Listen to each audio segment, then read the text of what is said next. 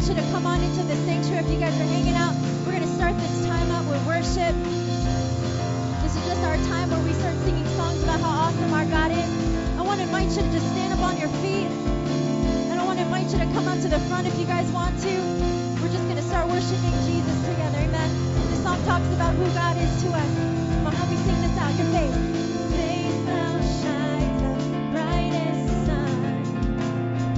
Jesus, your glory.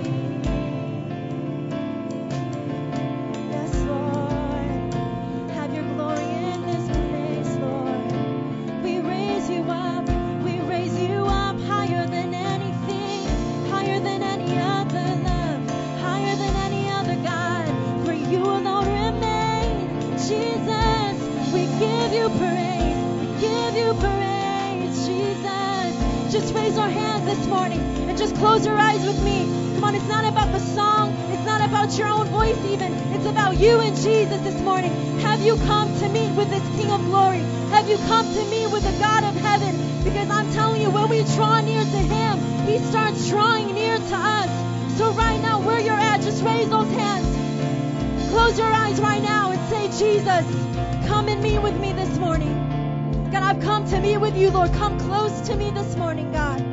I want to draw near to you. I want to hear you, God, clearer than ever before, Jesus. God, I want to know you more.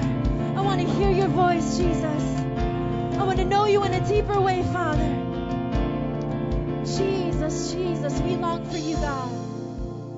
We long for you, Jesus. We long for your presence.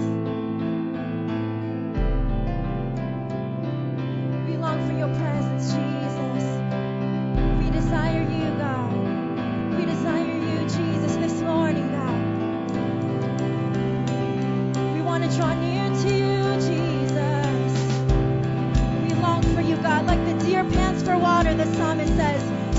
soul pants for you. Is that you this morning? Come on, let's draw near to Jesus. Let's draw near to Him.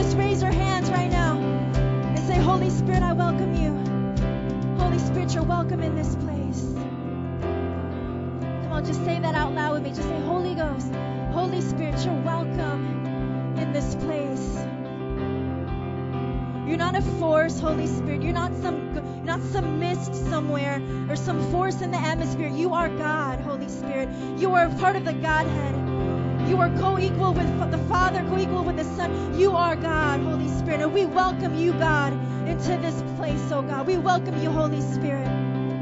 We welcome you, Holy Spirit, into this room. We welcome the fire of the Holy Spirit, the fire of Pentecost, the fire that we read about. We welcome the fire of the presence of God to rest, to rest, God, in this room, Jesus, to rest on your people because we're longing for you, God. Because we're waiting on you, Jesus.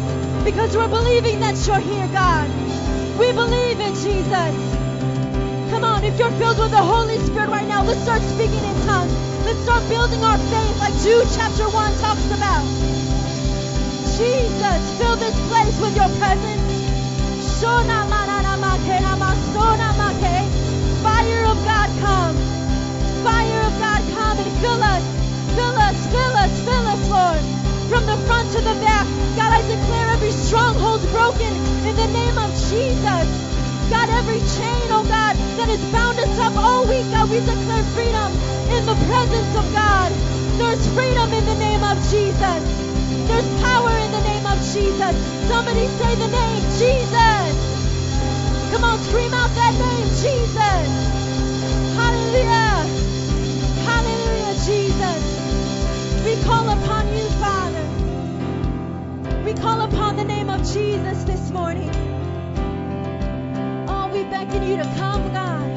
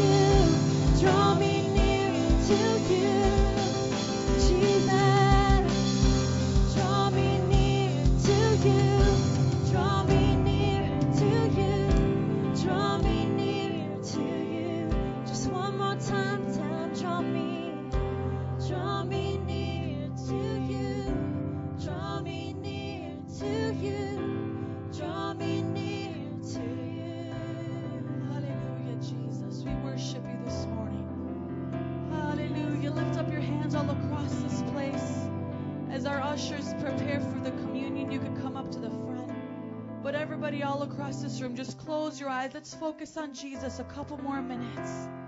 I want you to thank Him for the cross this morning as we prepare for communion. We take communion to remember Jesus, to remember His body that was beaten and bruised for us. The blood that He shed on that cross was shed so that we could be forgiven of our sins. All the wrath of God was placed upon Jesus that day so that we could be saved. So if you're excited this morning, if you're grateful, if you're thankful to God for saving you, if you're thankful for the precious blood of Jesus, I want you to lift your voice all across this room and thank your King. Thank Jesus, the lover of your soul, our Lord, our Master, our Savior. Jesus, we thank you for the blood. Oh, the precious, precious blood of Jesus that washes me white like snow, that called me out of darkness into the glorious light. You saved us from a life of destruction, from eternity in hell, from eternity separated from the living God. Jesus, we thank you this morning for the cross. We thank you, God, that we can come to you with our sicknesses, our sorrows, and our sins. And you lift us up, and you heal, and you set free, and you forgive us, God. We thank you, Jesus. We prepare our hearts this morning to partake of this communion in remembrance of you. You are worthy of our life. You are worthy to be praised.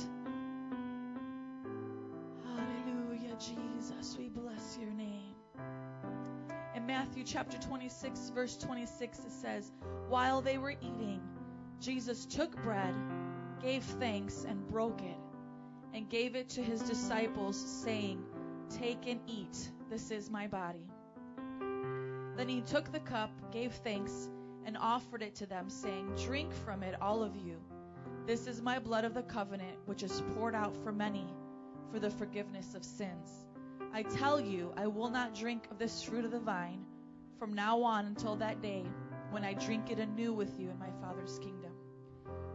Jesus, we thank you, God, for taking our place, for taking our place, God. We thank you, Jesus, for doing what we could never do. We thank you for desiring a relationship with us. And we cleanse our hearts this morning. If there's any sin in your life, any compromise, confess it between you and Jesus right now before you partake of this communion this morning. God, cleanse our hearts. Forgive me, Jesus. Make me new, God. We pray that you bless this time, Lord. And we thank you and we bless your name. In Jesus' name we pray. Amen. If you guys can make your way up, follow the ushers leading. You can come get the communion and take it back at your seats with your family. You could do it by yourself. And let's just stay in the attitude of worship and praise unto Jesus this morning.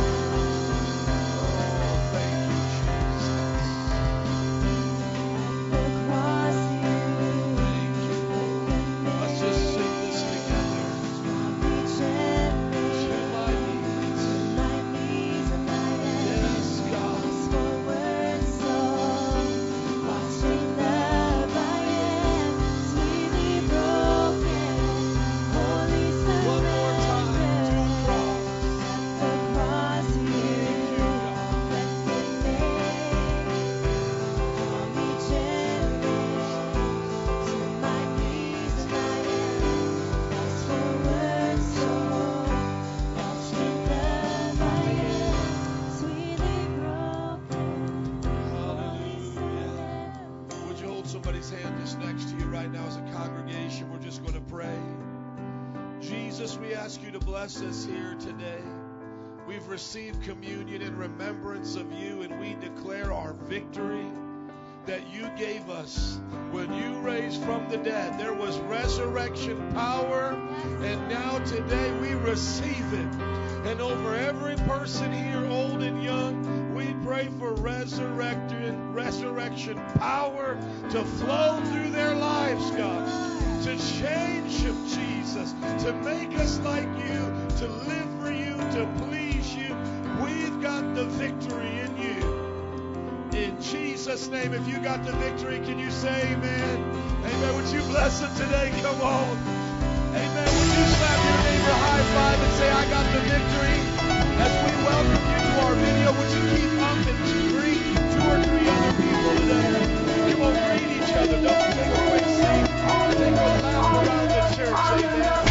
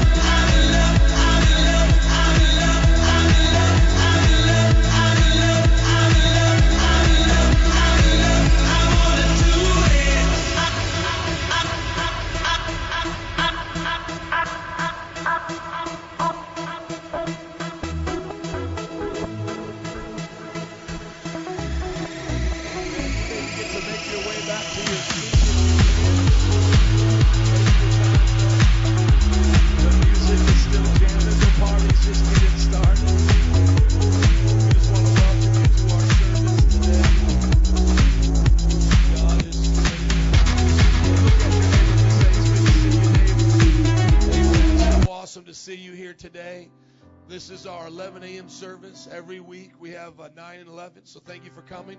Wednesdays at 7 o'clock, encounter night, prayer meeting, Bible study, seeking the Lord. Also, Royal Rangers and Impact for our children, all the way up into uh, ages 13 and 14 to our K through 12. That's our program on Wednesdays. And then Elevate. Come on, got some elevators in the house. We have a youth group every Friday at 7:30 for our teenagers. Ellie's up here. He's leading the youth of uh, Wicker Park on Fridays as well. And so it's just good to have our youth here. Have them come out to 7:30. God's going to do great things this month in their life. Can everybody say vision? Thank you. The vision of Metro Praise is to love God and to love people. And if you're new here, we want to invite you to do that with us in the back. We have information where my wife is right now. You can go back to the table there and learn about Metro Praise, also online at metropraise.org.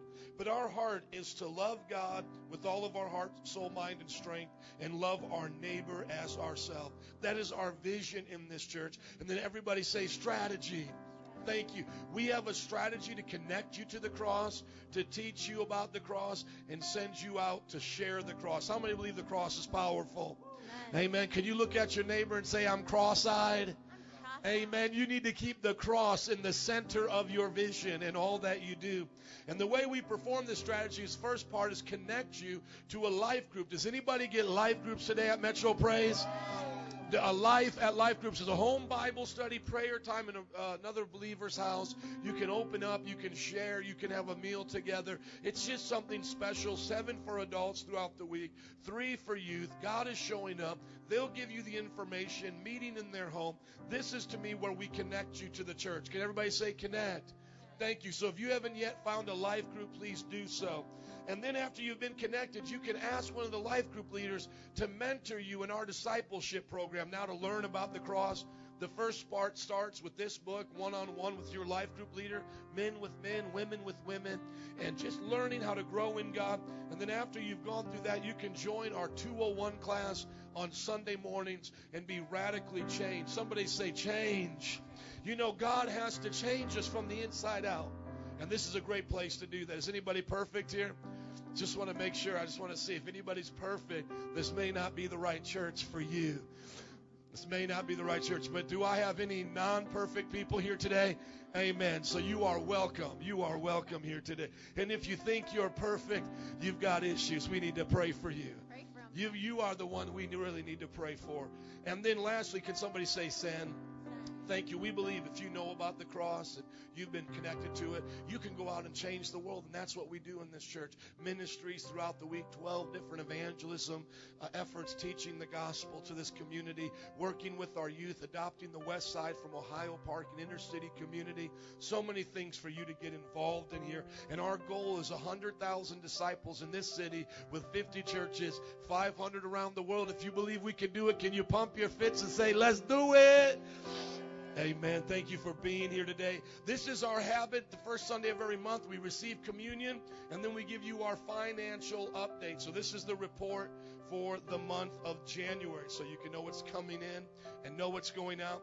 Brought in $12,360.19 for tithes, $632.31 for missions, and $6,274.31 for building fund. A total of $19,267.27. Can we bless the Lord? Amen. Money's coming in. Thank you so much for your support. Uh, here's where it goes in a general fund going to our rent, going to the expenses of the building, fourteen thousand uh, three hundred dollars going to the missions. We're building up that fund, so we had some extra this month, and then to the building fund, all of it being spent for a total of twenty-one thousand one hundred seventy-four dollars and twenty-three cents. Can somebody say Amen? Amen. Thank you. So we have been spending money. Now, if you put those numbers together, this is where we were for the month. So we fell short. Now, this is what we have to do, and this is why we're in the midst of a building fund, is that we need to make up the difference. And there's three options of what happens when we fall short. There's three options uh, when we fall short. The first one is we can say, uh, you know what, maybe we're just too generous. Because where we fell short in, in last month where we had to spend it was we scholarshiped about 60% of our retreat. We brought about 160 people on the retreat. About 60% couldn't afford and so the first thing we could say is, you know what, we're too generous. You know, we should probably just cut it off and just say we can't do that. Now, the second option would be, hey, we've got good ideas, but maybe they're not God ideas. You know, you might see that person, one-eyed Willie, you know, hobbling along at the side of the, the expressway, and you might think, man, I'm going to give him my rent money. You know, that might be a good idea, but that may not be a God idea because you may not have any money to pay your rent. So maybe the church is like that. Maybe we got good ideas, but they're not God ideas. Maybe we're not keeping pace with what God is doing. Or the third option is the people of God need to support what we're doing. Now, I want to tell you, those three options are very serious to us, and we, we prayed about it, and we've sought the Lord, and, and I got some answers from the pastor that's over me, Brother Anthony in New Orleans. He sits over us on the board, and he makes sure that my wife and I, we do the right thing. And I, I told him what we were doing, fell a little short, and he said, Joe, sounds like you're doing the right thing to me. Sounds like you're staying focused on what God's told you to do. Uh, sounds like the people of God may need to step up. So I go, okay, so you're saying number three. Uh, Ricky and some of the others are on the financial committee, and I said, hey, man, are we just trying to do too much too fast? You know, too many things going on. And they said, no, we, we really feel that God is, is moving here. And so I began to look at what we are suggesting to do and what we are asking to do. And it's no coincidence that this this message today is actually based on this. It's giving to charity. And I think the best place we can give to charity is to our churches. So I want you to turn with me to Philippians chapter 4, verse 10. And I want to share with you something before we receive our offering. Because I believe that it is the church's responsibility. I believe God has given us a budget for everybody here giving their tithe, but not everybody here is giving their tithe, so we, saw, we fall short of our budget. You might say, Pastor, that's getting a little nosy. That's getting into people's business. I'm just calling it the way I see it. I honestly believe that we're doing exactly what God, God called us to do. I believe we were to help out those on the retreat. I believe it was our responsibility to, to bless our guest speaker. You know, we only received about $300 for that guest speaker, uh, Brother Glenn, but we gave him a $1,000. Now, we could have just said, hey, here's $300. We love you. But I just felt God told us to sow a seed into him. Now, we could say, well, maybe you missed God, but I don't think we did. And these men right here are not here to be yes men. They're here to let me know if I get off track. And the reason why I walk softly when we talk about money is because we all get a bad taste in our mouth when pastors and churches and, and agencies don't handle money correctly. Has anybody ever had a bad taste in their mouth from a church handling money incorrectly? Have you ever felt turned off by maybe something you saw? That's why we want to always show you what's going on here. Are you with me in Philippians chapter 4? If you're there, can you say I'm there? I want you to see what Paul said in Philippians chapter 4, starting in verse 10. He's speaking to a group of people known as the Philippians, but most importantly, they are his disciples, okay? And he says in verse 10, I rejoice greatly in the Lord that at least you have renewed your concern for me. I indeed, you have been concerned but had no opportunity to show it. So he says to his people, Hey, I know that you care about me and what I'm doing as your leader, but you just hadn't have a chance to give to me lately. But I'm going to let you know about a chance you can help me out with. He goes to verse 11. I'm not saying this because I'm in need, for I have learned to be content whatever the circumstances. I know what it is to be in need. I know what it is to have plenty. I have learned the secret of being content in any and every situation, whether well fed or hungry, whether living in plenty or in want. So I can actually say this today, like Paul. Could you look up at me for a moment? I can actually say, Joe Y. Rostick, he's good. Because I'm like Paul, I tent make. I do something other than just pastor this church. The blessing that I have through the master's degree that I've earned is I'm able to be a professor at a Bible college. So, Joe, my house, our car, my children, we're good. Not asking you for anything for Joe today. Don't need anything. Everybody say, we're good. Amen. We're good. Pastor is good. Pastor's not asking you to celebrate his anniversary, his birthday, Pastor Appreciation Day. We're good. Paul said, I'm good. And he said, I've learned the secret of being content whether I have a little or a lot. Has everybody here been through a time in their life where you had a little? Did you ever go through a situation where you had a lot? You got you paid all your bills and you had something extra. Paul says, I know what it's like to be in both those situations. Let's keep going. He said, But I learned the secret of how to get through those times. Look at verse 13. I can do everything through him who gives me strength. So, what was Paul's secret when he got paid, paid all his bills, and put money in the bank? He said, I still trust God to do everything. What was his secret when the bills were paid and there wasn't any money in the bank? He said, I trust God that I can do everything. He's giving him a lesson before he receives an offering. Let's keep going. He says in verse 14, Yet it was good of you to share in my troubles. Like any ministry, like any person, people go through troubles, through times. Well, we're in a little bit of trouble. $2,000 short. If you remember, we started our building fund with the goal of 25,000 divided by 3, that's 8,000 a month. We brought in 6,000, so we we fell 2,000 short. We see that would have made it up. You see, we are tracking this year with the budget we're setting, praying, seeking the Lord, wanting to do the right thing. Somebody say trouble. So he says, I wanted you to share in my trouble. Verse 15, moreover, as you Philippians know, in the early days of your acquaintance with the gospel, when I set out from Macedonia, Macedonia, not one church shared with me in the matter of giving and receiving except you only. How many churches helped Paul? Just one. What was the name of that church? The Philippian church. Now I want you to understand this. Paul says, only one church helped me in the matter of giving, and then what's the other word he says? Receiving. I think Paul is trying to teach us something. He's trying to show us that when we give, it's given back to us. He didn't just say that church participated in giving because I'm Jimmy and I'll take all you can give me. No, he said they participated in giving and God is letting them receive because when they give, they receive. He says they got to share in giving and receiving. Isn't that what it says? Now look at verse 17. He said, Not that I'm looking for a gift, but I am looking for what may be credited to your account. Now, this is where you as a church decide what you believe in. Do you believe, everyone look at me, please, please put me on the spot. The lights are hot and bright right here, but I can take it. Everyone, listen to me and make your decision. Is your pastor asking for a personal gift, or is he asking you to sow something that is attributed to your account? Let's read it again. This is what Paul said. I can't make that decision for you, but he he said it and he believed he knew what he was saying, and I believe this is true for me. Not that I'm looking for a gift, but I am looking for what may be credited to your account. And I want to be careful when I say this. We talk about money in the church, and people try to bribe the people by saying, "Oh, if you give this, you'll get a thousand back. Here's a holy cloth. Here's here's water. You know, precious holy water, whatever." This is all a joke. This is this is all full of the devil. Love of money is the root to all kinds of evil. It just is a mess. But in a good church like Metro Praise, we hold up the standard that God has asked us all to do to be tithers and to be givers of offering. Tithe is a 10% of our income.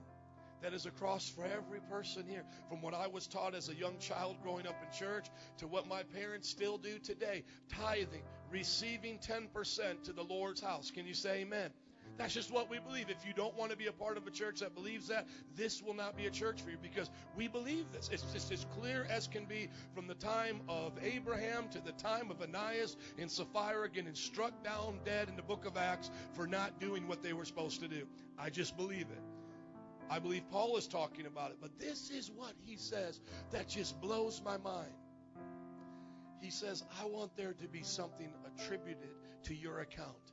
You know what that brings to mind? The words of Jesus. Jesus said, Do not store up for yourselves treasures on this earth, but store up for yourselves treasures in heaven where moth and rust cannot take them away. For where your treasure is, is where your heart is. See, this sounds like Jesus to me, who said, You can't serve two masters. You'll love one and hate the other. He said, You cannot serve God and mammon, God and money. What I'm asking Metro Praise today to do is not beyond what I believe you can do because God would never ask you to do something that you can't do. So it's one of three options. Pastor's too generous. I got good ideas, but not God ideas, or everyone's not doing their part. So I want to ask you today, am I asking for a gift or am I trying to teach you to store up treasures in heaven? Am I just asking you to pamper me to make my life easier or am I asking you to build the kingdom of God and seeking it first and his righteousness that it may be attributed to your account? Now for those of you who say, "Pastor, I get it." That's what I want to do. That's how I want to live. Look at what he says. He says, I have received full payment and even more. I am amply supplied now that I have received from Epaphroditus the gifts you sent. They are a fragrant offering, an acceptable sacrifice, pleasing to God. I thank the Lord for those Philippian people because they gave, and Epaphroditus, he brought it. Man, isn't Epaphroditus awesome? It's like, thank God that he showed up. He brought the finances that the Philippian church had, and they brought it to Paul and said, This is our best, Paul. We want this attributed to our account. Would you use it for the glory of God? Would you use it, Paul? Paul, we trust you. We, we, we don't think it's for you. You know the secret. You know the secret. God does everything through you. You don't need money. It's not for you, it's for the work of God. We give it to you. Paul made tents in his day. He was like a carpenter. He made tents out of canvas. That's what he did. And now look at this verse. It might seem oddly familiar because it's what we say every time we collect tithe and offering. But look at it now in the context of the scripture. And I want you now to look up at me, please. Paul says, Hey guys, you're helping the kingdom. You understand the secret. You can do all things through Christ who's strengthening you. You're sticking with me while others are not. He says, And my God will meet all your needs according to the glorious riches in Christ Jesus. He's going to meet your needs too. Do we believe that today? Are we a church that believes the Word of God? How does God meet my needs when I meet the needs of His church and His kingdom? That's how He meets our needs. That's how He does it. You say, well, I'm just going to go out there and work really hard and try to make it happen. That's great. Hard work is great. I work hard too.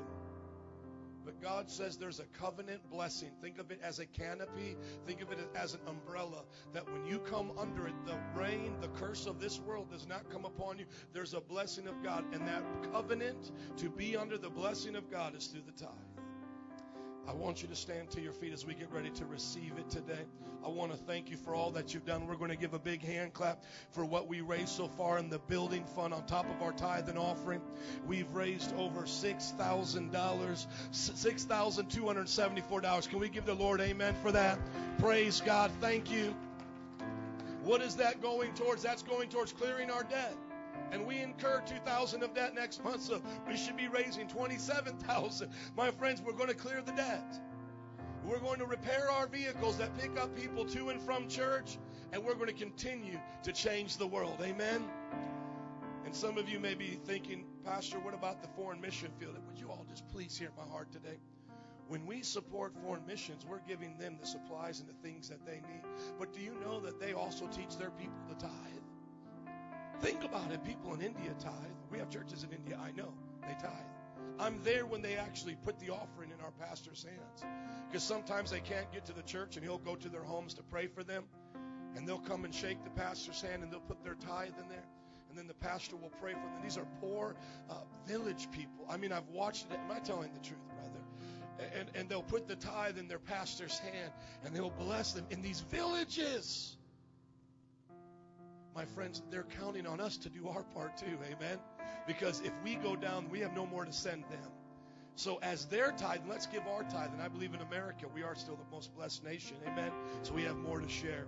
Let's pray. Father, I thank you today for this church that's a giving church. God, thank you uh, for, for $21,000 being spent for your glory.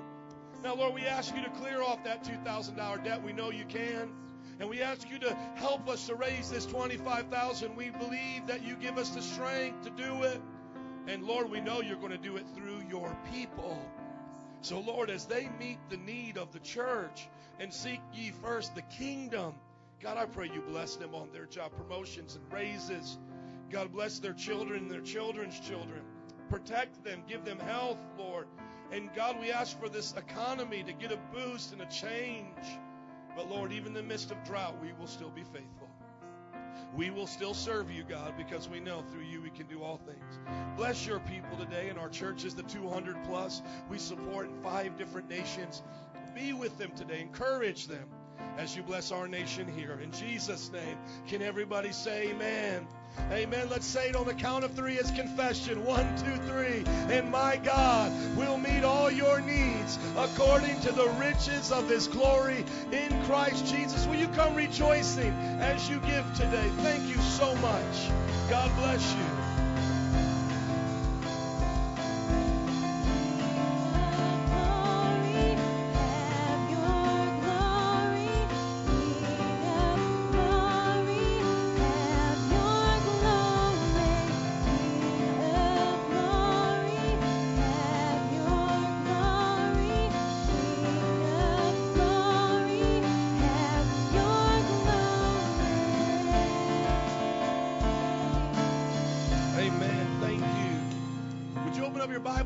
Matthew 28 18. We're going to talk today on the mountains of influence.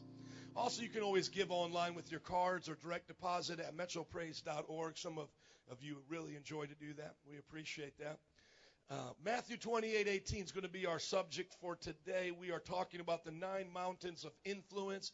Everybody say influence. Thank you. We want to see God put us at the mountaintop. Symbolically, mountains are high. People look up to them. Whenever you're in a mountainous region, your eyes are drawn to the mountainside. We want to be at the top, the best in these areas of our culture and have influence to bring change. We've talked about family. How many think that we should be the best families in our culture, the Christians? How many believe we should have the best church? We should show them the true way to God. Amen. It's not Buddha, Muhammad, it's Jesus. Can you all say Jesus? Amen. How many believe Christian businesses should be the best businesses? Why have it go to Donald Trump and these things to be wasted? How about go to Christian businessmen so they can supply the gospel? and so on and so forth. We've been learning about government, media, and arts. Today we're going to learn about charity. Everybody say charity. Thank you. Charity simply means love. And Jesus was a person of charity. When you think about Jesus, did Jesus give things to hurting people? How about healing to the sick? If you were sick and Jesus came around, would you want to be healed? See, Jesus performed charity to the sick. How about hungry? Did Jesus ever feed anybody? Did you know that Jesus, when he fed the 5,000, that was an act of charity? He was giving love, gifts to people. Charity is just a tangible gift of love.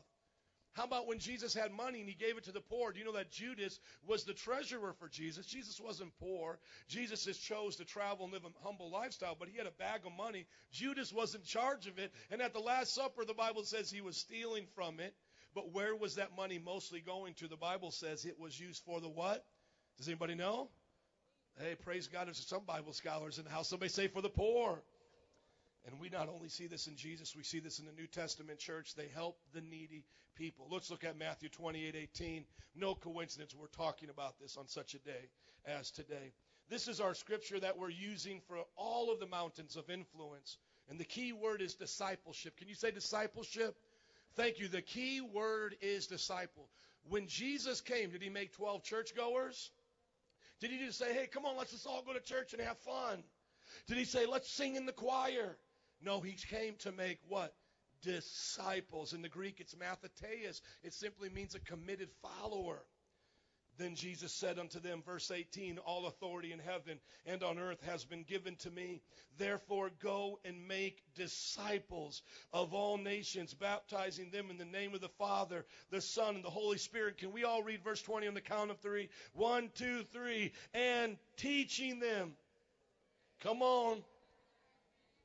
And surely I am with you always to the very end of the age. Thank you. Jesus said he would be with his disciples. Disciples are people who learn from him and then go teach others to obey what he taught. So, how do you know if you're like Jesus? If you live like Jesus and teach what Jesus did.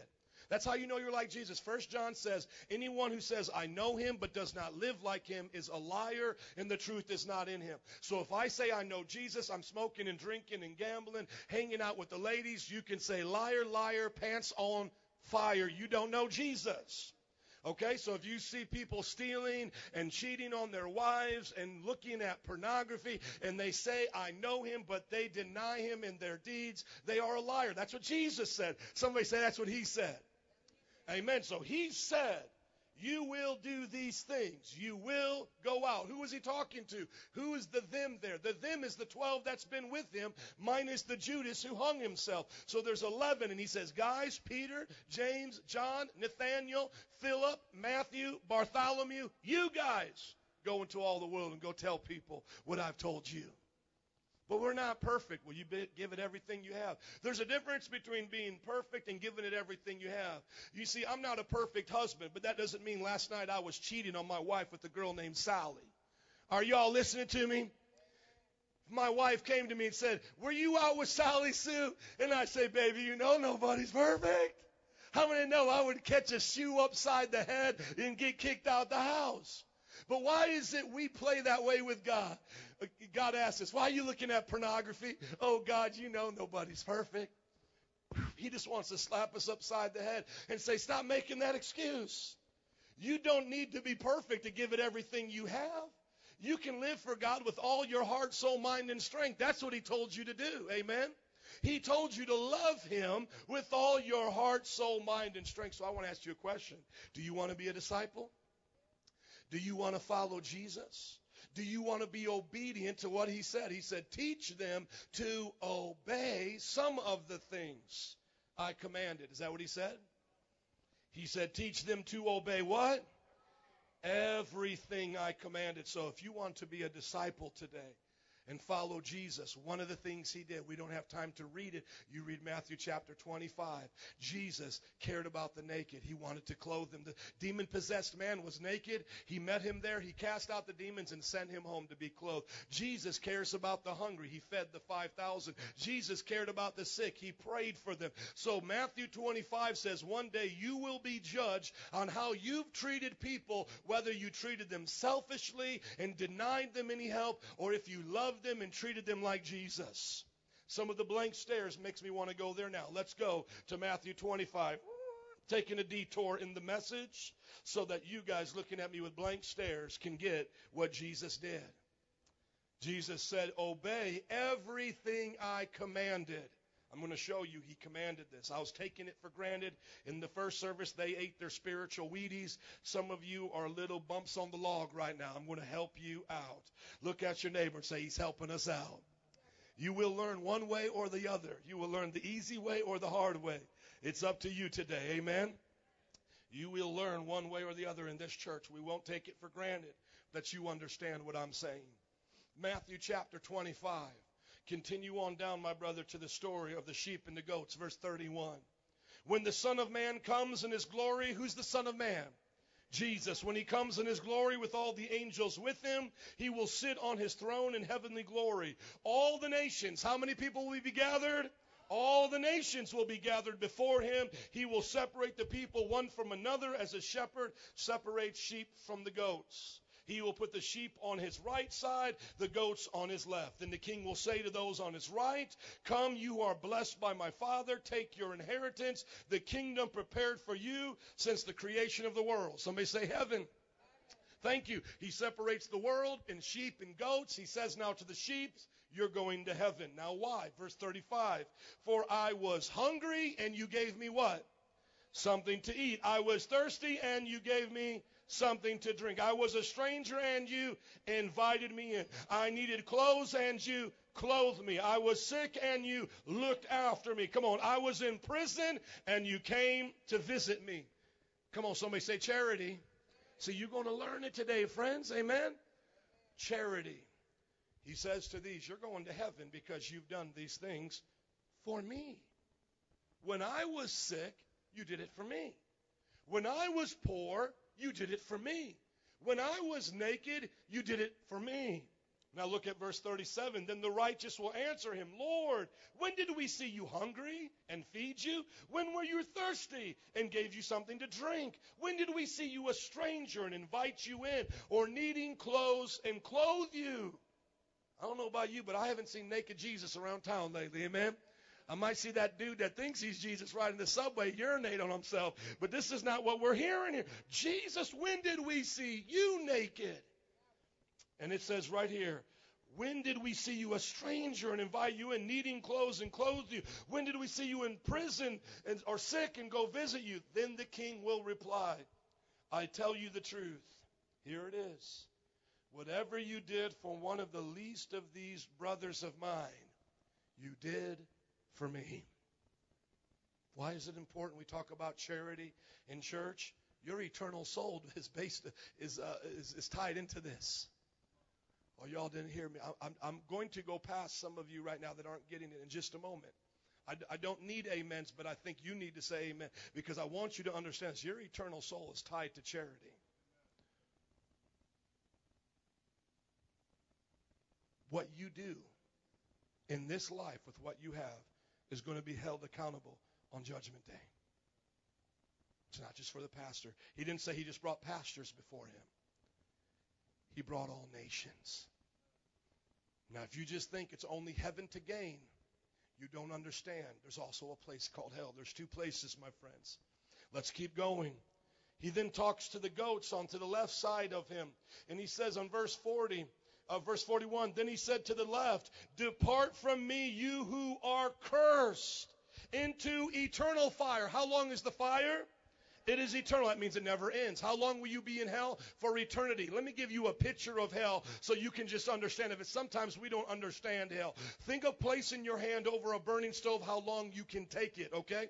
And imagine your whole body being there. The Bible says it's a lake full of fire. So imagine you being in a cauldron of burning, uh, of coals or a place of burning liquid of metal, of steel. You are dipped into it with an eternal body that will never perish. So you will feel the pain a body can feel, but it will never die. You will then be in a bottomless pit, which means you are drowning, continually falling. Have you ever been in a dream, a nightmare? You fall, that feeling, you wake up. That is the feeling, a bottomless pit, falling in liquid fire. It's called the lake of fire. That's where you'll be. You'll be gnashing your teeth all by yourself. And if that is not bad enough, it is in pitch blackness. And while you are there, eternity, just to give you an understanding of how long you're there, imagine a bird going from one coast to the other, from east coast to the west coast, just taking one grain of sand from the east coast and bringing it to the west coast, taking all the grains of sand from the east coast to the west coast, one grain at a time, is just but a heartbeat of eternity. You will be there time without end.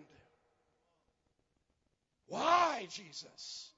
Why, why, why, why am I going there? I helped my family. I was a nice person. I ain't talking about your family, Jesus is saying. He says, I'm not just talking about you getting up and working. Hello, people. The Bible says if you don't take care of your family, you're worse than a pagan infidel that straps a bomb on yourself and blows up buildings. He said, You're worse than a pagan if you don't take care of your family.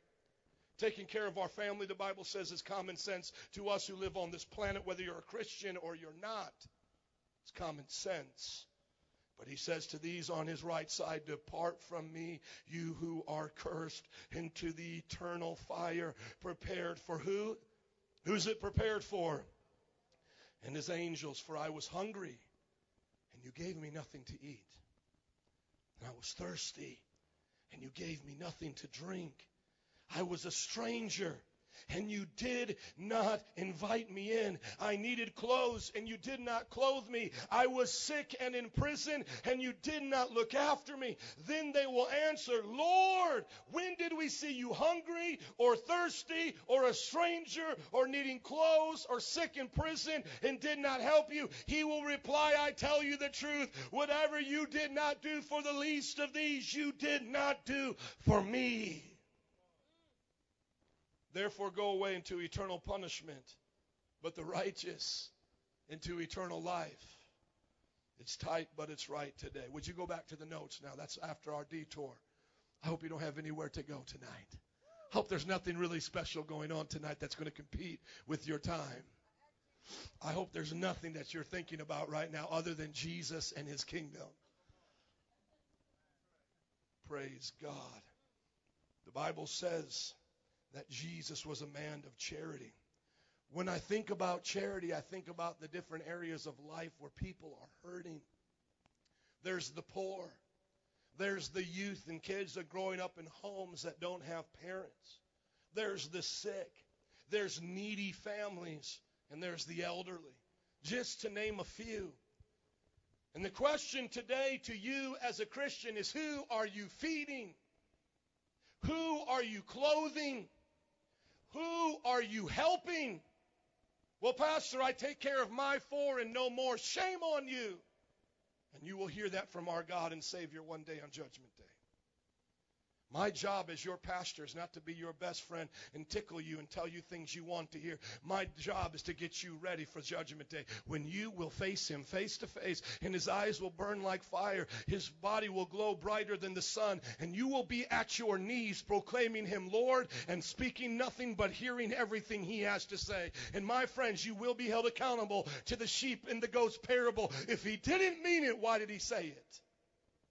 These are the ways we help people today. This is the way we break that spirit of selfishness off of us and off of our children. People ask me all the time to fix their youth from their tweeting and their Facebooks and their perverted movies. The reason why we have to fix most teenagers is because parents, you need to be fixed yourself. You didn't teach them church was a priority. They never heard you, dad, hit your knees and pray. Mom, they've never seen you go out and help the poor or reach out. The first person I ever saw see help the poor was my mom and dad. The first prayers I ever heard were for my mom and dad. You see, you need to exemplify this, exemplify it to our families and to the community we live in. We're going to play the video at the end. I feel like preaching right now. Even in the world today, people have enough common sense to know we need to give. Here are some of the biggest charitable givers in America right now. And let me just say this going back to the mountain of government. Do you know that America gives twice as much to charity as any other nation?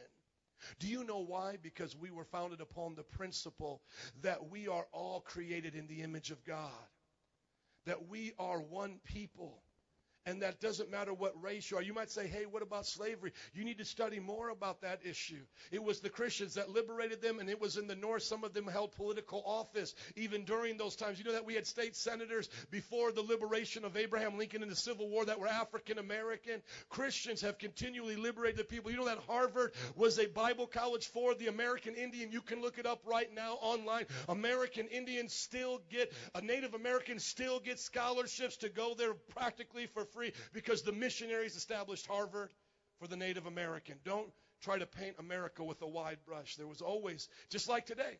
Do you hate abortion? I hate abortion, but it's legal in my country. Do you understand? In America, today, we have the biggest charitable givers in America, the needy nation. Warren Buffett gave over $60 billion to, to, to fund health and charity. That's 78% of his total income. He's ranked number one. Now, some of, and he gave it to the Gates Foundation. Some of you might think, well, man, you know, if I had billions of dollars, let's just look at it this way. Would you give 78% of your income away? That's what he did. Bill Gates, 3.5 billion into the health community, 48% of his income. George Soros to fund politics like we see at Occupy Wall Street, 2 billion dollars into politics, 73% of his income, ranked number 4. The Walton family, which are the the the children of Sam Walton of Walmart, gave 1.4 billion to education, 2% of their income, ranked number six. And Oprah Winfrey, just to give you an example about her, gave 263 million mostly to education, 12% of her total income. She's ranked number 35, top 100 givers of our country. Let me go now to the top organizations that do charity in this country. Once again, we should be proud to be an American. America does more than any other nation. And as we're talking about the mountain, today, this is like no other mountain. The church, the Christians are already there. So the question is, do you want to be in your ninny poo poo spirit all at the bottom of the mountain, or you don't want to join the Christians who have realized it's not about you? It's about helping others. It's better to give than it is to receive. Here are the Christian organizations that are literally changing the world, and some today are already participating in these. Thank God for these organizations. Like my sister, worked hard all of her life, but now because of economic trials, having to go to these types of agencies. The Lutheran agencies, 18.3 billion, helping the needy, largest agency, non-for-profit in the world. The Mayo Clinic, anybody ever hear of that? For those that, special, uh, that have cancer or special needs medically. Mayo Clinic is there to help the people. Health, ranked number two, 7.9 billion. YMCA, anybody ever seen one of those? How about right down the road? 5.9 billion into the health community, mostly helping the well-being. Ranked number three, Catholic Charities, 4.6 billion, helping the needy. Ranked number four, the United Way, 4.2 billion for the needy. Help. Uh, ranked number five, Goodwill, 4 billion, helping the needy. Ranked number six, and the Salvation Army, 3.7 billion, helping the needy. Ranked number seven. I want you to see something awesome about this. I celebrate this. Out of these seven top charitable organizations in the world, in America today, five of them are Protestant evangelical based. Let that settle into your spirit right now. When somebody's homeless, they go to Garden View Mission, evangelical based. When you go to these different food banks, whether it's Irving Park Methodist or Faith World having food banks based out of the churches, evangelical based. We have made a difference in this culture. And it's up to us to continue it. Now, if you look at the ones that have the stars next to their name, these three are very dear to my heart because YMCA, Goodwill, and Salvation Army were not only started as Protestants, uh, evangelical organizations, they were started by individuals who said, I want to make a difference. YMCA, you want to know how it was started? During the Industrial Revolution, late 1800s. All of these young men are coming from the country to work in the major cities. They're getting into the, the bars and to the gambling. And this young Christian men said, We need something for young Christian men that they can come and have recreation, a place to stay if they need it, and not get into the sinful things of this world. YMCA.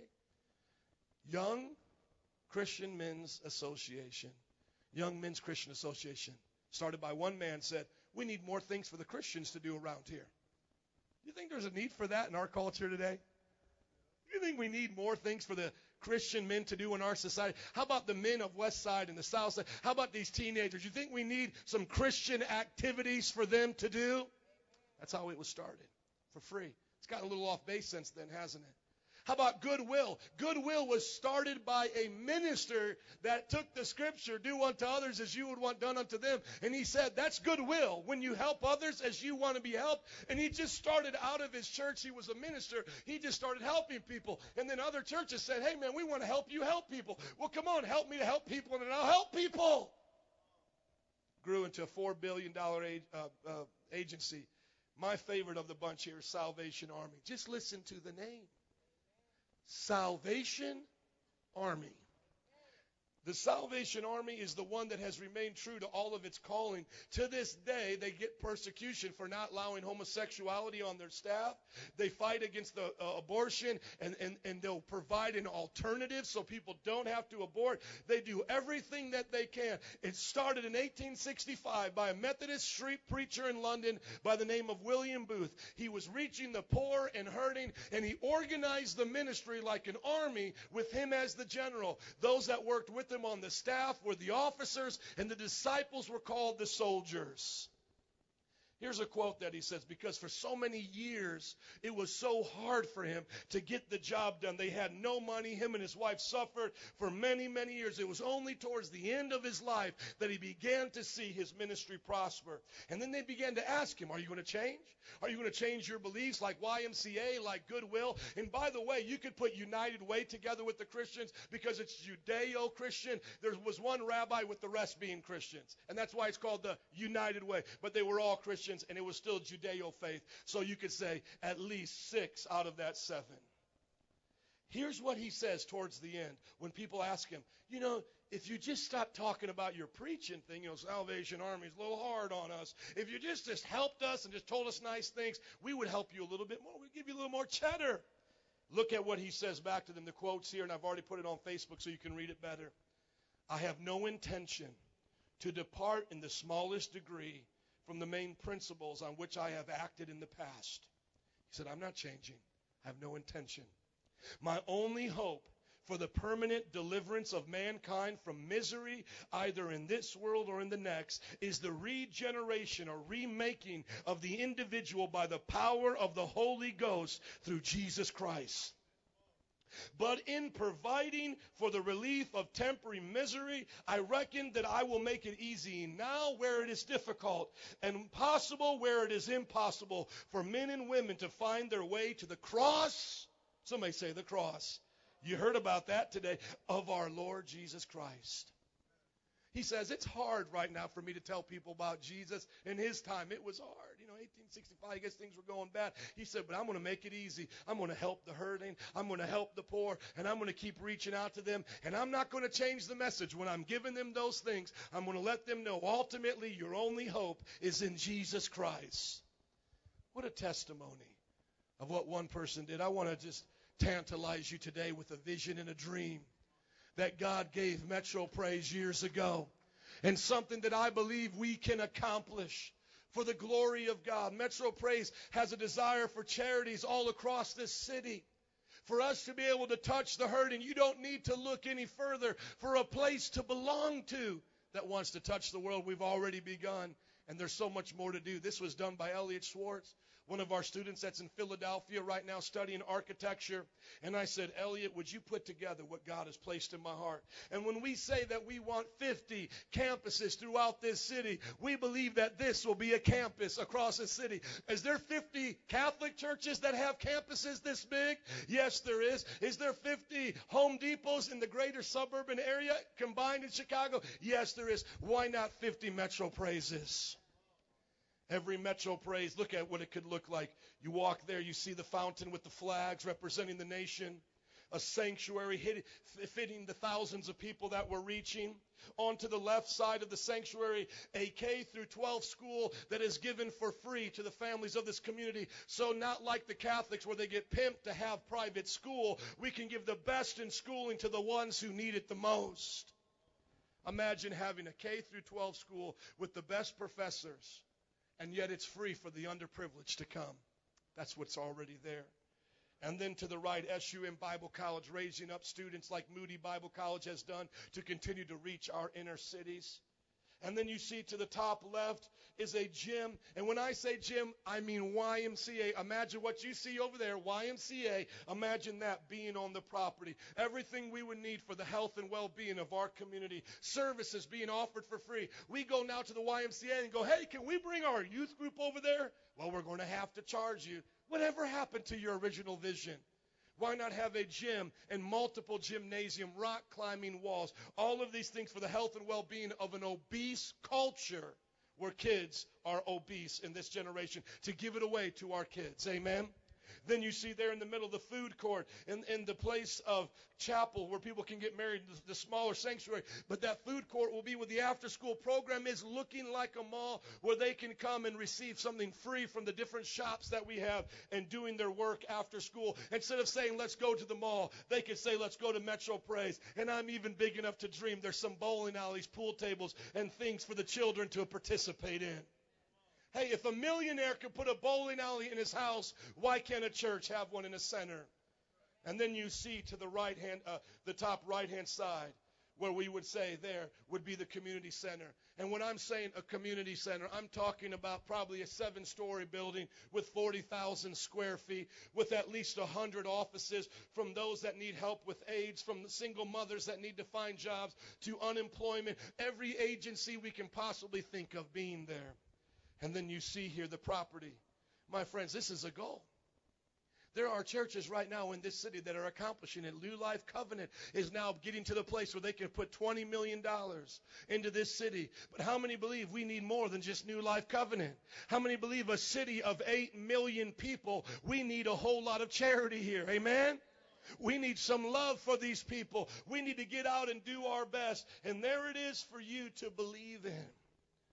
And then on top of that, remember when we went to Mount Zion and we saw a sanctuary and they had that, that, that drug and alcohol rehab out there? We want what's called a farm with the church just like that and three buildings on that farm. One for the families because we meet a lot of needy families that can't afford to pay their rent. And when they put them to shep- uh, shelters, they separate them. Bam, a house for about 20 families for those that are recuperating from their time of loss. Drug and alcohol rehab will be the second building for men and women. And then a teen home for the children that have either lost their parents or in a bad situation or those themselves that need extra help. So imagine Mount Zion property, three buildings on it, hosting about 100 people from broken families to men and women on drugs to teenagers. Can you say amen? Now, right about now is when you say, Pastor, that's just so cute and cuddly. Or maybe you get a little bit like 70s. You're like, dude, man, that's really cool, man. Way off in the distance, man. We're going to do that one day after we smoke the love pipe. Yeah. Yeah, man. And then I'm going to be a unicorn and you're going to be a pastor and we're going to do all that. Before you put this in the realm of make believe into some hippie jazz, are you listening to me? This is something we can do. And I'm going to show you how we can do it right now. Look at your neighbor and say it's going to get personal. Because right about now, you're probably thinking to yourself, well, Pastor, that's good to hear about multi billionaires and what they give away and these big agencies and your big dreams. Let's make it personal. Let's put the rubber where the, where the road is. Do you know that right now only 3 to 5% of evangelical Christians tithe? The number one place where you should be giving charitable offerings to is to your church. I have the website right here, generousgiving.org. Do you know? You may not, so let me just share this with you. The most mobilizing force of people on this planet for all the charities we've just talked about is the Christian church. The ones that are going to bring the relief, the medical supplies, the ones that are educating the people, building the water uh, wells, all of that, the number one group of people are Christians. And how can we have Christians without churches? Are you listening to me? Only 3 to 5% of evangelical Christians tithe. So that means out of the 100 people that call themselves a Christian, only three of them are actually doing what the Bible says. I believe in this church, we're probably, I don't know numbers, but hearing people confess, and by the way, I'm not a priest and my name's not Father Joe, okay? But for sometimes people, some reason, some people get like convicted and they come to me with like one time a woman came in with a wad of cash and she's like, God told me to give and I haven't been given. Here it is. Okay, you can just give that in the offering. Okay, you don't have to let me know. And then sometimes people tell me, Pastor, I haven't been tithing. I know God's convicted me. That's between you and God. I don't need to know what you give. You don't have to tell me you're giving. And, and then this also goes for, for Mr. Big Bucks. Well, Pastor, I want to give $20,000. How do I do it? Well, you do it just like the person giving $20. You walk here, you put it in, and then we spend it for Jesus. What do you want? Some trumpet? Here comes the $20,000 giver. There they are. And we've had people give that to this church. You just give it and you trust it. Just like how you gave $20,000 to the car company. You didn't run up there with your check. Hey, here's, you, you get what you pay for. Is this church blessing you? Does it provide a place for your family? Is it worth it? 3 to 5% only give. Maybe in this church, 20, 30%. That's why we sometimes hit those numbers a little low. I don't think pastor's too generous. I mean, we know when to cut off. We don't let our youth go out and buy a pony and have it here for youth night, we don't bring in the big rock bands. I mean, we're just kind of doing what God told us to do. I don't think it's wrong to scholarship people to the, the retreat. I don't think it was wrong to give our guest speaker what would be worthy of his hire for him to preach and believe in us. I think we're not giving our tithe. And because we're not giving our tithe, the church is suffering. And because an individual church suffers, other churches suffer. Because a bunch of churches probably have a lot of what Metro Praise has going on, because that's the statistic. And then when you have a bunch of churches that are suffering, they really can't go out and do what they're supposed to do. Now, before you say, Pastor, what about all the ones that are doing the wrong thing? To hell with them. And I said it. To hell with churches that abuse people, are greedy, and waste their money. I said, I'll say it again. To hell with them. They will burn in hell. The Bible says they're going there as well. Are you listening to me? But does that mean it's worth you going to hell with them? Well, this pastor, he was really greedy and he stole money. And so what I'm going to do is be really greedy and I'm going to take God's tithe and I'm going to spend it on myself. So somebody else did something wrong and is going to hell, and you're raising your hand saying, I will do something dumb and go to hell. Let's not do that. I want to go to heaven. Let's act like people who go to heaven. Amen? 2 to 3% only tithe. Now, what is most Christians giving out of their total income? 2.5%. Okay? So God's asked us as Christians to give 10% of our total income, and most people are only giving about what? 2%. I want you to think about this. Here's the website. They put it together. Sociologists. In America, there's about 70% Christian population. Do you know how much income that is to us as Christians coming to this world? But I just want to know, is anybody a Christian here today? I just want to know, is there any Christians? Okay, what are the rest of you? We welcome you here. Are you Buddhist, Muslim? I want to know. Assalamu alaikum. What's going on? You know, namaste. Okay, so it's okay. We welcome you of any religion, but just I, I look around. I don't see most people I don't know. So how many are Christians here? So we know most of you. You're Christian. Okay, we're talking about you.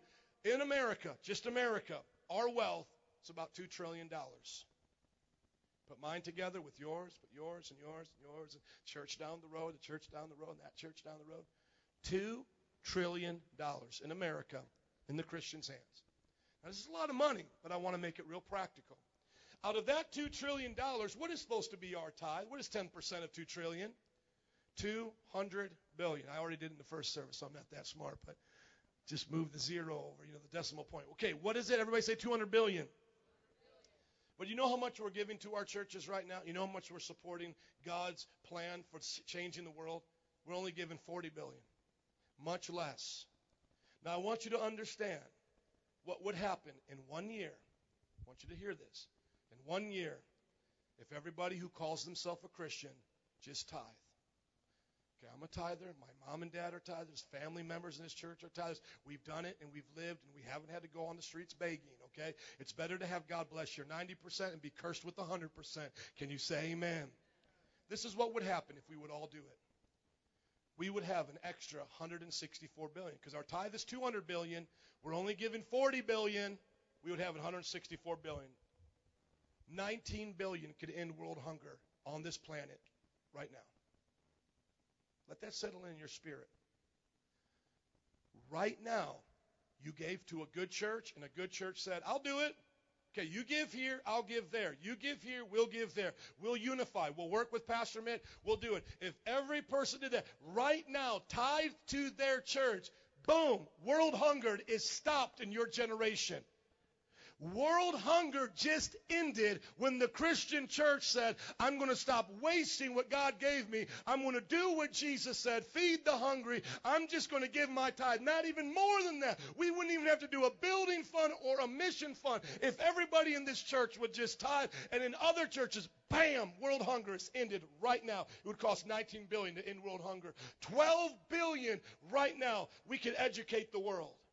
We could put up schools in every place there is not a school and put a teacher right now. Check the stats. I already put it on Facebook. Sociologists. How much would it cost to put a school in Darfur? How much would it cost to put one in Ethiopia and 10 in Afghanistan? And over here, $12 billion, bam, in your generation. There's no more hunger and there is no one without an education. Number three, 15 billion would give everybody clean water and sanitation.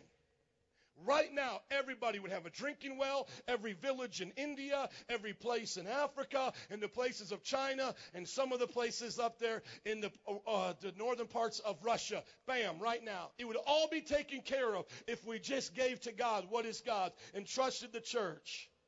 And here's something that will hold me. I mean, you got to hold me back from hitting the floor, weeping on this floor right now because of how much I love the world. One billion dollars. See, we have about 3,000 unreached people group to the number of 1 billion people. It's called the 1040 window, 10 latitude across our globe. 1040 latitude going across our globe. It goes through Afghanistan, Iraq, Pakistan. It goes into Mongolia, Nepal, into China. This 1040 window is lacking missionaries right now. There's about 3,000 people groups. JoshuaProject.org has all the people groups that we need to reach. $1 billion right now funds every missionary to go there. There is is not one place on this globe who hasn't heard about Jesus. In one year, 2012, every church going person that's already here, that already has the wealth God has put in their hand, says, God, I will give the tithe to the good churches so we can do charity across this world. We would have end world hunger. We can end lack of education. We can give people something to drink. And by the way, when you do sanitation, education, and food, you have ended disease across the world. Most of it comes through malnutrition and sanitation and lack of education. You have just healed the planet and now the whole world has heard the gospel of Jesus Christ. But instead, we've got priorities. Oh, yeah. Oh, yeah, Pastor, I'm not quite ready to do that. I got some priorities. Oh, yeah, 40 billion's a lot of money to give the church. Oh, yeah, all them preachers taking all that money. I wish somebody would give me money. Eh, let me tell you what 40 billion looks like in American economy. The same amount we gave to our churches. We gave to our pets. Yeah. 40 billion to churches, 40 billion to pets. Pastor, I can't live without my tithe. I'm going to die. No, what will happen is little Puss in Boots probably won't have that little outfit you got her. That's probably what's going to happen. Man, we, no, we don't have any money. Uh, $40 billion is spent on the weight loss, uh, uh, the weight loss uh, products. Can I just help you understand this? The money that we waste, look, I'll just give you the next number right here. Fast food, you know what? You really need a lot of fast food, don't you? That's a priority in life. The 110 billion we give to fast food, if we stopped eating it, we wouldn't need the 40 billion that we need for weight loss. We could save 150 billion right now and give it back to God and his people. And if you don't like that, we'll take your pet and have them be fed to the hungry people of the world and we can end this whole thing right now. I will eat little dog, little cat. We just ended world hunger, took the 40 billion right off the list. You think I'm crazy. You just found that out, huh? Some people already knew that. Maybe that's why I didn't show up this morning. I want you to hear my heart today. With what we spend on fast food, with what we spend on weight loss, and with what we spend on pet food is a 190 billion Just make it an even 200 billion. What did we give to our churches? 40 billion. Now you know why your world is so jacked up. Now you know why people on your job aren't honest because they don't know anything about God. Now you know why people hate the church and they think preachers all they talk about money is because people in the church aren't giving the preachers the money to do the things that will get people to stop thinking all we're all about is money. You give the money, we'll spend the money. We don't talk about money. Then they see what we do with our money, and then they start to respect us again. Take your kids to your favorite sporting event this weekend. Go, go to the Super Bowl and say how much I love football. See if they let you in for free. Take them to your favorite movie. Oh, we're going to watch our favorite movie. We come here every week. See if they'll let you in for free. Last Wednesday of every month is family night. Every Friday is youth night. Free pizza. We've never charged one kid anything for a lock-in, for a pizza party, to going out. We have done all of that for our youth here. Picking up upwards of 20 kids on Wednesdays from the west side, the inner city. Why? Because we love people. It's up to you what you want to do now. What does it mean to you, these numbers? You see, I want to give to God something that will change the world. I want to change the world, friends.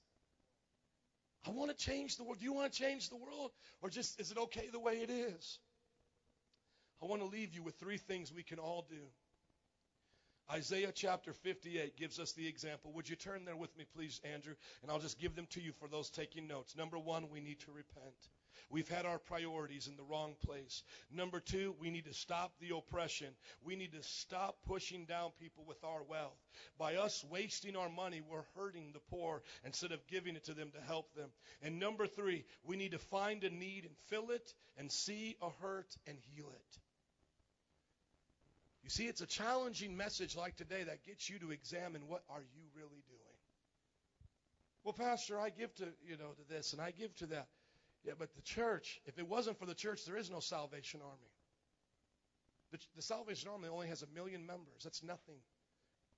The million member Salvation Army can't feed all the people where they have 12,000 locations. They need Christian volunteers. If we don't have a church, we can't even use the money that Salvation Army has to bring the toys for, uh, not toys for tots, that's the Marines, but, you know, we can't even bring the toys that they bring out for Christmas to the children. They need volunteers. They need Christians. Who goes and builds those water wells? Christian. Did you see anything on that list? The Atheist Union. Do you see what the atheists are doing? Even the atheists support our charities. They know we are the greatest hope for this planet, the Christians. Isaiah 58. Shout it aloud and do not hold back. How have I done on that today? I'm going to read that again. I want you to just judge me right now as a preacher. Isaiah says, Shout it aloud and do not hold back. Did I shout it pretty loud today? Did I shout it pretty loud? Amen. Did I hold back anything from you? So I, I, shouted pretty loud and I didn't hold back. Raise your voice like a trumpet. Declare to my people their rebellion. Did I tell you about how America's sinning? Did I tell you about how we're jacking this thing up? Did I tell you the church is not giving to God what's God? Did I do that? Okay. Declare to my people their rebellion and the house of Jacob their sins. For day after day they seek me out. They seem eager to know my ways, as if they were a nation that does what is right and has not forsaken the commandments of God. They ask me for just decisions and seem eager for God to come near them. You know what? The, the people of Israel kind of like Americans, mostly Christian, mostly Jewish, you know, serving the God of Abraham, Isaac, and Jacob. And they were saying, you know what? We pray. We go to the synagogue. We're doing pretty good. We're all right. And God says, look at these people. They actually think they're doing what I say. They think that I'm actually listening to their prayers. He says they think that they're doing my decisions. He's about ready to rebuke them and say they're so rebellious, they don't know my word from the voice in their head. Verse 3 We have fasted, they say, and you have not seen it. Many Americans don't even fast. These Jewish people would stop eating, kind of like how the Catholics on Ash Wednesday going to put some ash on their head, and then they'll fast from meats uh, and, and, and eggs and, and dairy during the time of Lent before Easter. We're going out to Mardi Gras Fat Tuesday. You see how well that's worked with the Catholics? They just say, hey, we're going to fast Wednesday, so let's party on Tuesday. That's the Catholic holiday, by the way, Mardi Gras. We will be down there. It'll be like my 15th one. Glory to God. Amen. Well, we fasted, they say, and you have not seen it, God. You should have been paying attention. We have humbled ourselves, and you have not noticed. We've gone to church. We pray. He says, Yet on your day of fasting, you do as you please, and you exploit all of your workers. Your fasting ends in quarreling and strife and in striking each other with wicked fists. You see, America's full of violence today. And it doesn't matter how many of us showed up to church today, and it doesn't matter how many of us call ourselves Christians. We're really not living like the way Jesus told us to live. And you could be as spiritual as you want. You could even fast and say, Well, I fasted for January. So what? What difference does it make?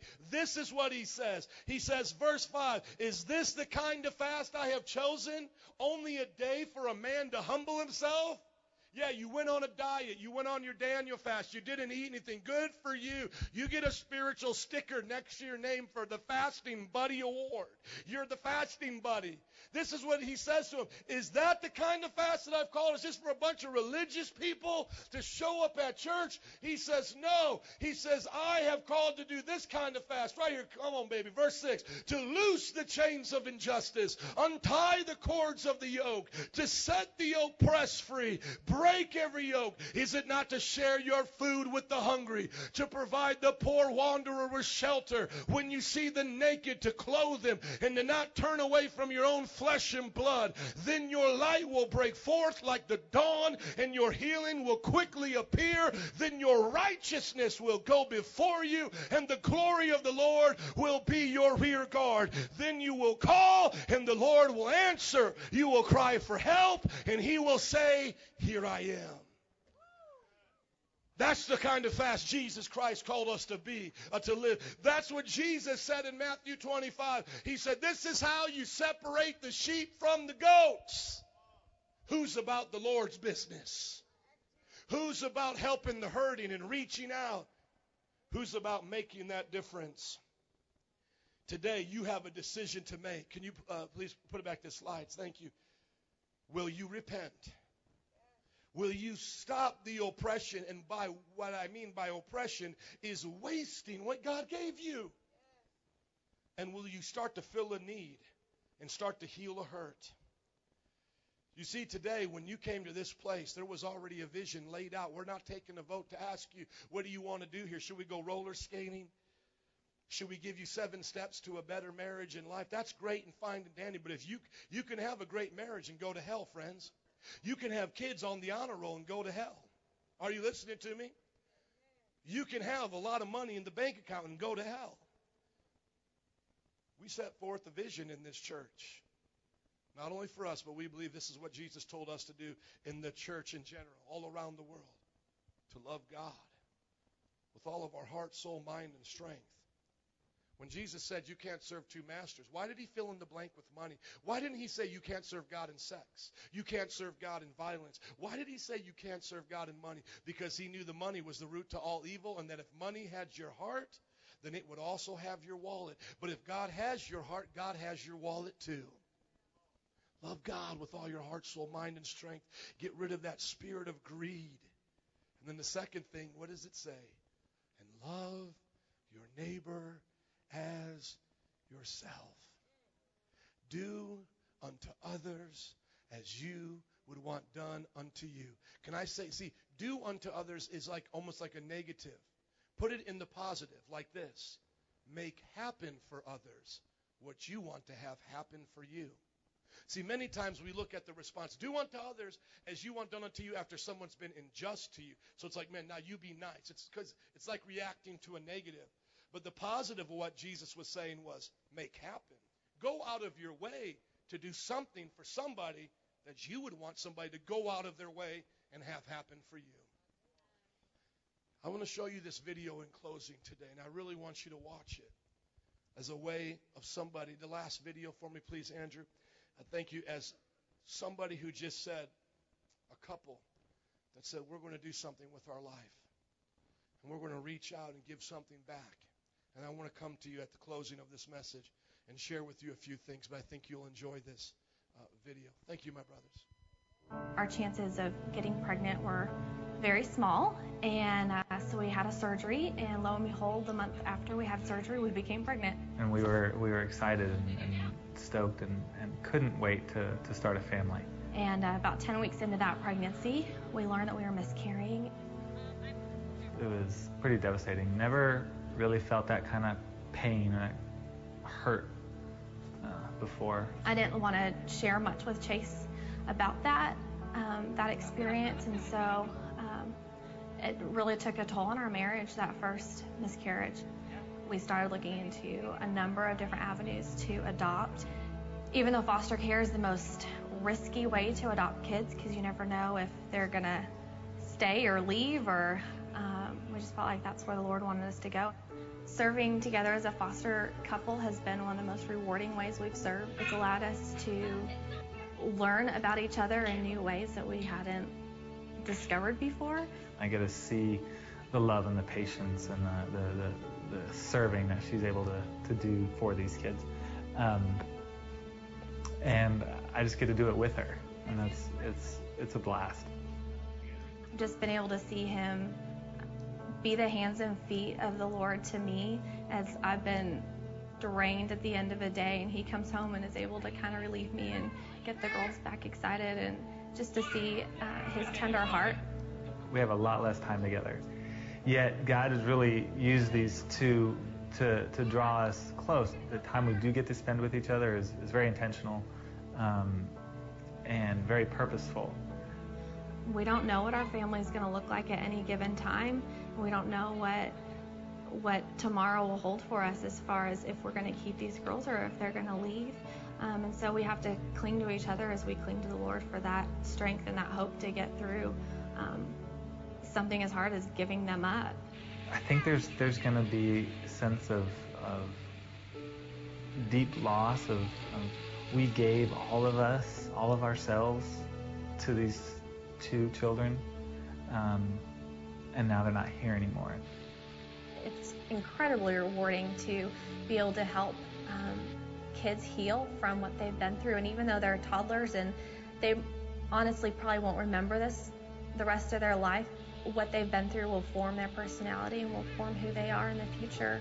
Um, and if they don't remember us, then that's fine. But if they take away from this that um, the Jesus loves me song, then that's that's totally worth it. And so, um, you know, we're able to pray with them and pray for them and pray over them and read them uh, stories about God. And if they're able to remember just even a part of that, then it's um, it's been worth it.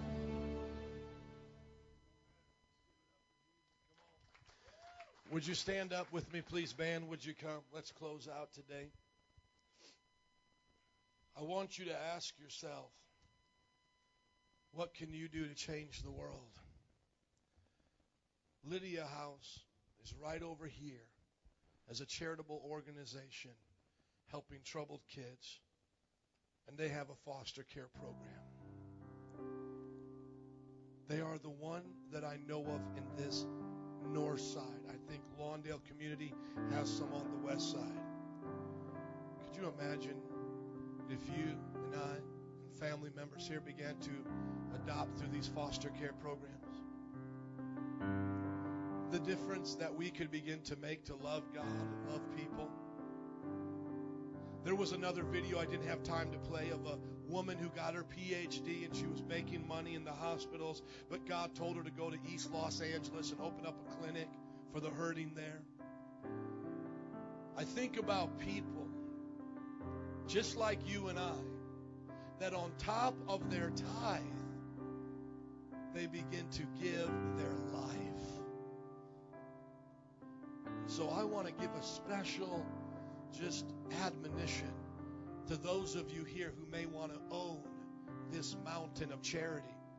All of us can do our part, but some of you may want to make this your life goal to adopt, to work in orphanages, to help medical missions. In our first service, there's a couple. He works for a agency where he does the web designs and things for the humongous barges that bring the food to the hurting nations. He works for that agency. You may be called to that mountain. We just want to encourage you here in this church that we stand with you.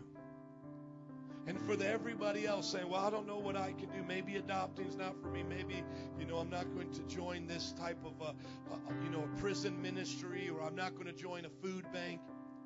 Well, can you commit to your tithe so that we can have the finances to help those who, who are?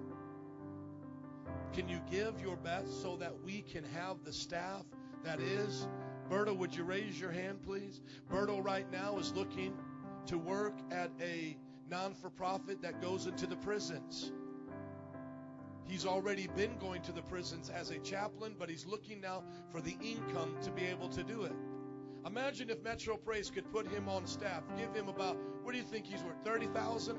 Same thing a McDonald's manager's worth, maybe a retail store man. You think 30,000 is good investment? Berto, 30,000. Be the best chaplain you can be. Help us in the church. We release you to serve. The 20 plus thousand inmates that are in Chicago jails and juvenile jails. Wouldn't that be awesome to be able to say that? Wouldn't it be awesome to put people on staff at Metro Praise and say, You're hired. Ellie, you're hired work in the high schools and the after school programs, volunteer as an after school coach, and, and get into those schools. I know they can't pay you. You have a wife, you want children. Metro Praise, here's $30,000. Go be a missionary to our high schools. There was a school shooting here a few years back, right here at Steinmetz. God told me to go out there with flyers and talk to the young people. And I remember going out there that next day, and a gang member flipped me off, and he started hollering at me. And he said, God doesn't love me. God doesn't love me. And I said, God does love you. And he said, then why did my parents treat me like S blank? You know how many people are blaming God for bad things? I want those young people to go, yeah, these people might have hurt me. My parents might have done wrong. But God sent this person to me, this after school program, this adoptive mom or dad. I want you just to put your hands in front of you right now, if you could, in closing. Altar workers, would you come, please? I want to close out today with us just looking at our hands. And I want you in an attitude of prayer as you're looking at your hands to ask God, what do you have to give? What can Jesus fill your hands with today? What can Jesus place in your hands? I know some people that made a commitment to go out to eat less, and all the money they would go out to eat for, they now give to missions. They say, I used to go out to Starbucks once a day, and then I would go out to eat two or three times a week, but I only limit it now to the date nights with my family and what I would spend on Starbucks, and those other times at McDonald's, I give to missions. Comes out to be about 100 extra a week, about 400 a month. I can give to missions because God put it in my hands. God put it in my hands. Jesus just going to give you a few moments to pray privately before I pray and dismiss.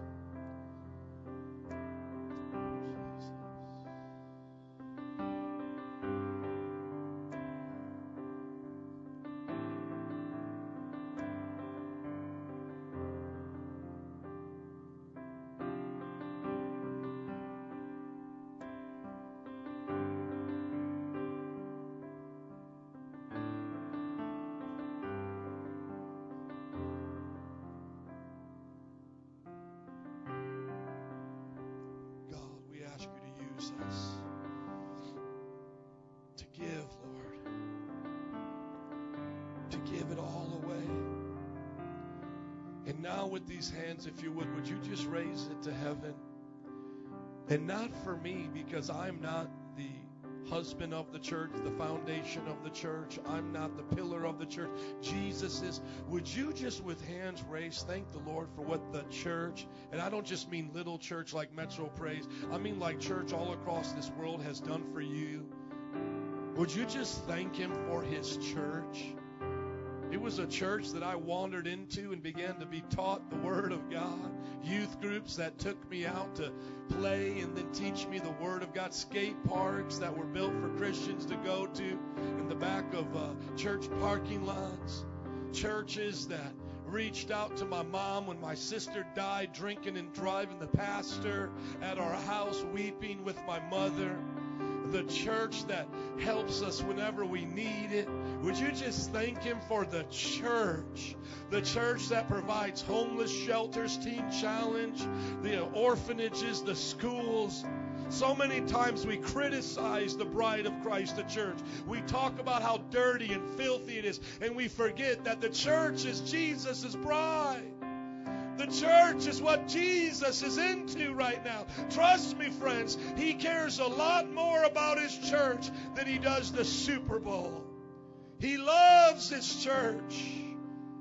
Come on, thank Him for what the church did for you, baptized you brought you to Christ, married you and your wife, husband together, taught your children morals, preserved the Word of God. Church, church is the answer. The church is the answer. Some of you say, well, Jesus is it. No, Jesus works through his church. Jesus works through people, my friends. None of us are perfect, but He's working through us. We need to pray for our church. We need to pray for this church that God will use it to touch a hurting city, touch a hurting world for the Lord. Oh, Jesus. All churches gathered, God, that call on your name, would you use them for your glory?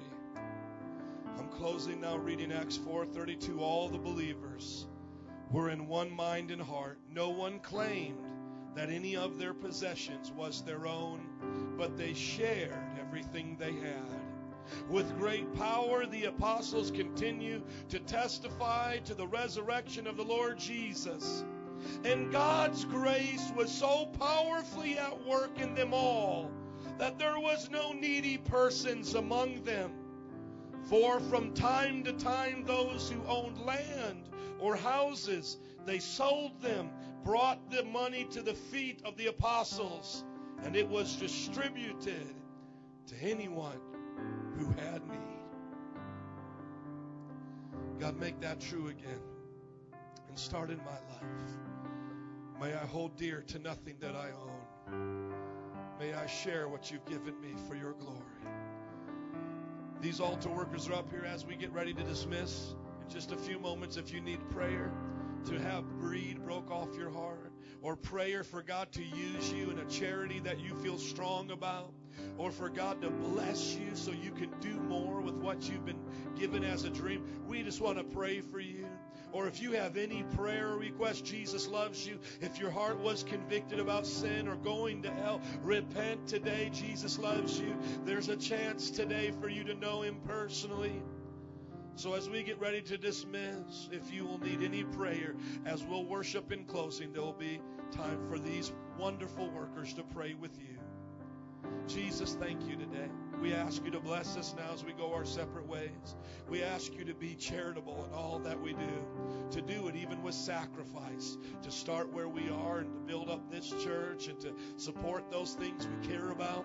And Lord, for those who really have a determination to do something like Salvation Army or adopting, Lord, give them the strength and the grace to do it. There are heroes. We love them for it. And let us as a church support them, God. Make a way for them in Jesus' name. And can everybody say amen? Can we bless the Lord today? Amen. God bless you. You're dismissed. Have a wonderful week. We'll see you at life groups. If you need prayer, would you come? We're going to worship today in closing. God bless you today.